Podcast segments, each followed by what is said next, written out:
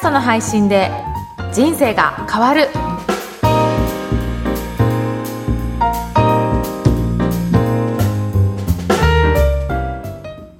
こんにちは、小ラボの岡田です。こんにちはポッドキャスターの上田です岡田さん今日もよろしくお願いしますよろしくお願いします。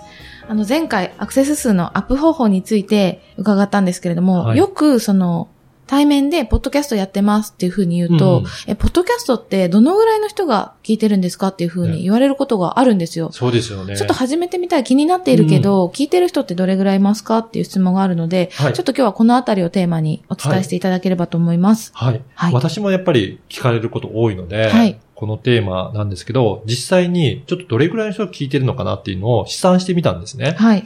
で、今、スマートフォンの普及率っていうのは、だいたい72%ぐらい？はい。それのうち iPhone 持ってる人っていうのは、だいたい7割近い方が iPhone なんですね。そうすると、だいたい iPhone の普及数っていうのは6200万台ぐらい。それだけ世の中に、日本には広まっているんですよね。だいたい6200万人ぐらいの人がうん iPhone 持ってると、そうなんですよ。結構、うん周りを見ても iPhone の人も多いですよね。そうですね、うん人口の半分ぐらいってことですね。それぐらいの人が。がある。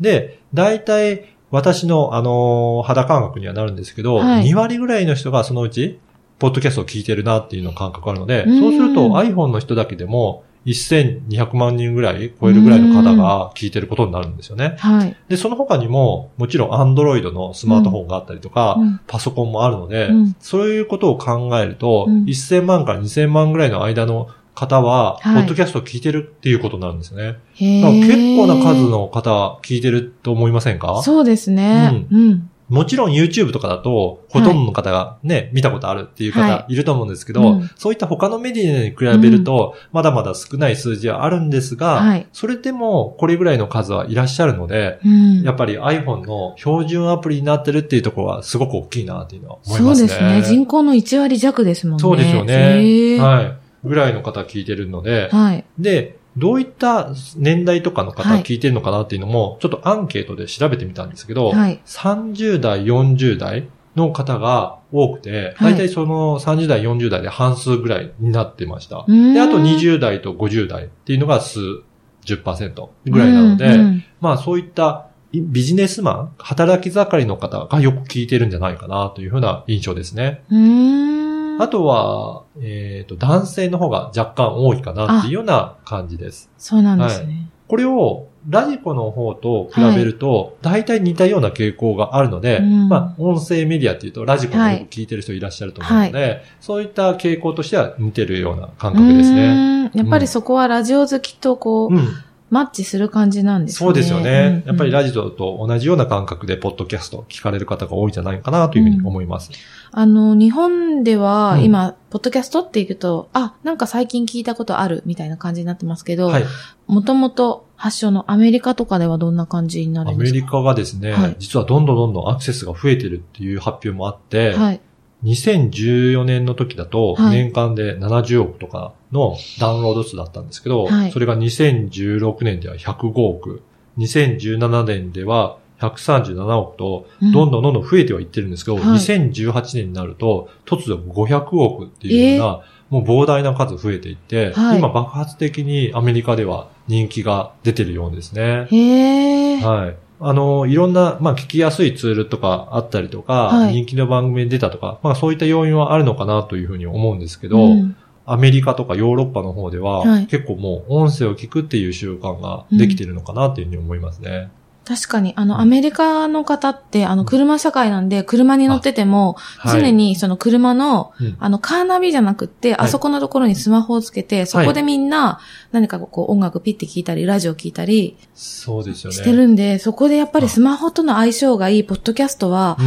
聞かれるかもしれないですね。そうですね。日本でも、あの、運転中に聞くっていう方もよくいらっしゃるので、うん。やっぱりそういう運転しながらとか、他の作業ができないような感じの時には、声を聞くっていうのは、やっぱり相性はいいかなというふうに思いますね。そうですね。その時間にこう聞いて勉強するっていう、そうね。運転しながら勉強するってことですよね。まさに、はい。あのね、言っていただいたように、語学学習の番組とか、ニュース番組とか、うん。そういうふうに学習したいっていうようなはい。カテゴリーのアクセスもすごく多いので、やっぱ、りそういうふうに学習意欲の高い人が聞いてる場合が多いんじゃないかなというふうな気がします。なので、そこで、本当に人気のあるような、うんあの、役に立つ番組を提供すれば、はい。そのリスナーとの関係性を構築することができて、はい。例えば、セミナー今度やるので、来ませんかっていうのをお知らせをすると、はいもうそこで信頼関係できているので、うん。結構、ポッドキャストで集客してるっていう方も増えてきてるんですようね。やっぱりそういったところで、えーセミナーに応募したりとか、はい。あとオンラインサロンを最近やられている方もいらっしゃったりとか、はい。ポッドキャストは全部無料なんですけど、はい。有料のコンテンツを、デジタルコンテンツの販売、音声だったり動画を販売するっていう人も、ポッドキャストから募集してるっていう方も、はい、現れてきていますので、そういった活用の仕方、ビジネスにもつなげるっていうことも、もうどんどんできているようになってるかなというふうに思います。確かにオンラインサロンとの相性すごいいいですね。そうですね。へえ。で、実はですね、はいコイラボでも、はいそういったオンラインサロンとか、はい有料コンテンツの販売の仕組みを持っていますので、はい。はい、そこにつなげることもはい。できますので、うんもし興味ある方がいらっしゃれば、はいぜひお問い合わせいただければ、あの、ご相談に応じますので、おはい問い合わせしてみてください。はい。わかりました。今日はどれだけの人が聞いているかをテーマにお伝えいたしました。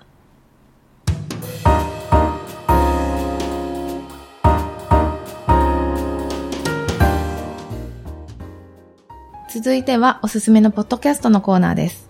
今回ご紹介する番組は何でしょうか？はい。今回は、初めての起業、成功の秘訣という番組です。おー、うんこれ30代、40代で聞きたいって方多そうですね。そうですね。はい。この、立志財団の坂本さんという方は、はい。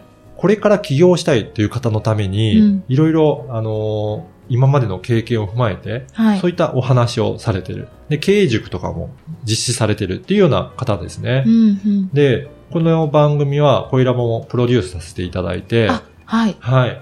で、いろいろ立ち上げから携わっていたんですけど、はい。やっぱり坂本さんが得意としてるのは、全くサラリーマンとかで、とりあえず起業はしたいんだけど、どんなことでやればいいのかっていうのがわからない方に向けて、はい。ビジネスを提案するのがすごく得意な方なんですよね。だから0から1を生み出すっていうところが一番得意なので、うん。で、特徴としては、はい。ビジネスするにあたっては、志の部分と、はい。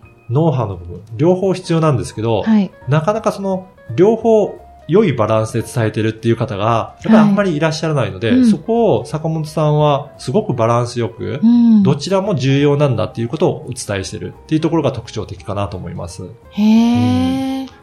ぜひね、これから起業したいという方、もちろん起業している方も、はい。これからもうちょっとビジネスを伸ばしたいという方は、はい。この番組を聞いて勉強すると、すごくいっぱいヒントがあるので、うんぜひ聞いてみていただければと思います。これはその男性向け、女性向けっていうのは特になさそうですか？そうですね。ああのーもう自分で、はいえービジネスをしたいっていう方にとっては、男性でも女性でも役に立つ内容になってますうね。ーん、ちょっと聞いてみます。はい。ぜひ、このポッドキャストっていうのは、はい先ほどもあったように、学習意欲の高い人っていうのが聞いてる方が多いので、うんこういう番組のように、なんか、ためになるものとか、はノウハウの番組っていうのは、うん結構好まれる傾向があるので、はいやっぱりポッドキャストには相性がいいのかなというふうに思ってます。そうですね。うんあの、本を読む代わりに、車の中でポッドキャストを聞いて勉強しているという方にこの前お会いして、はいやっ。ぱりすごく有効に時間を使えてるっていうふうにおっしゃってました。そうですよね。はい隙間時間に本当にちょっとした時間に聞くことができるので、うんぜひこういった役に立つ、リスナーが求めてる情報を提供するのはすごく向いているかなというふうに思います。